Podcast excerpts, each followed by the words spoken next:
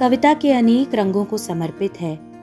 नई धारा रेडियो की प्रस्तुति, प्रतिदिन एक कविता। कीजिए अपने हर दिन की शुरुआत एक कविता के साथ। आज सुनिए लीलाधर जगूड़ी की लिखी कविता, अपराध। मेरी, यानी मौलश्री की आवाज़ में।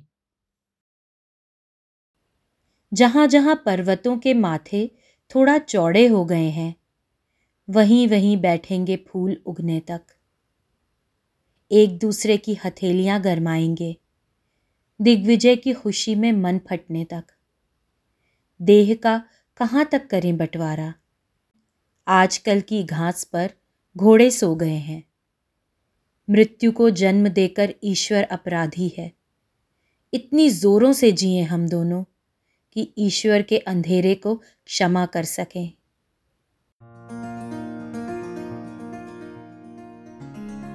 आज की कविता को आप पॉडकास्ट के शो नोट्स में पढ़ सकते हैं। आप जहाँ भी प्रतिदिन एक कविता सुन रहे हैं, वहाँ अपने कमेंट्स शेयर करना ना भूलें। अगर आप चाहते हैं कि नई धारा रेडियो की ये प्रस्तुति हर सुबह आपके व्हाट्सएप पर आ जाए तो हमें इस नंबर पर मैसेज भेजें।